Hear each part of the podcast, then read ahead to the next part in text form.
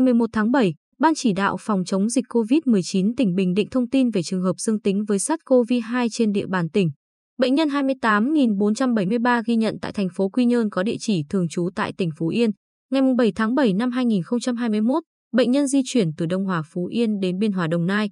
Ngày 8 tháng 7 năm 2021, bệnh nhân từ Biên Hòa, Đồng Nai di chuyển qua Tân Uyên, Bình Dương và đến Bình Định vào lúc 6 giờ ngày 10 tháng 7 năm 2021 tại chốt kiểm tra y tế quốc lộ 1D Quy Nhơn Sông Cầu.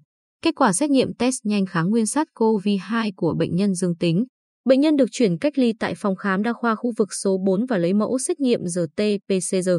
Kết quả xét nghiệm ngày 11 tháng 7 năm 2021 dương tính với SARS-CoV-2.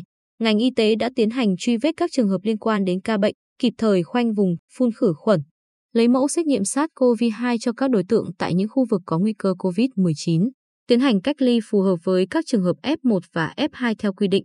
Như vậy, hiện Bình Định ghi nhận 20 trường hợp nhiễm COVID-19, trong đó có 18 trường hợp ở thị xã Hoài Nhơn, 1 trường hợp ở huyện Phú Mỹ và 1 trường hợp ở thành phố Quy Nhơn.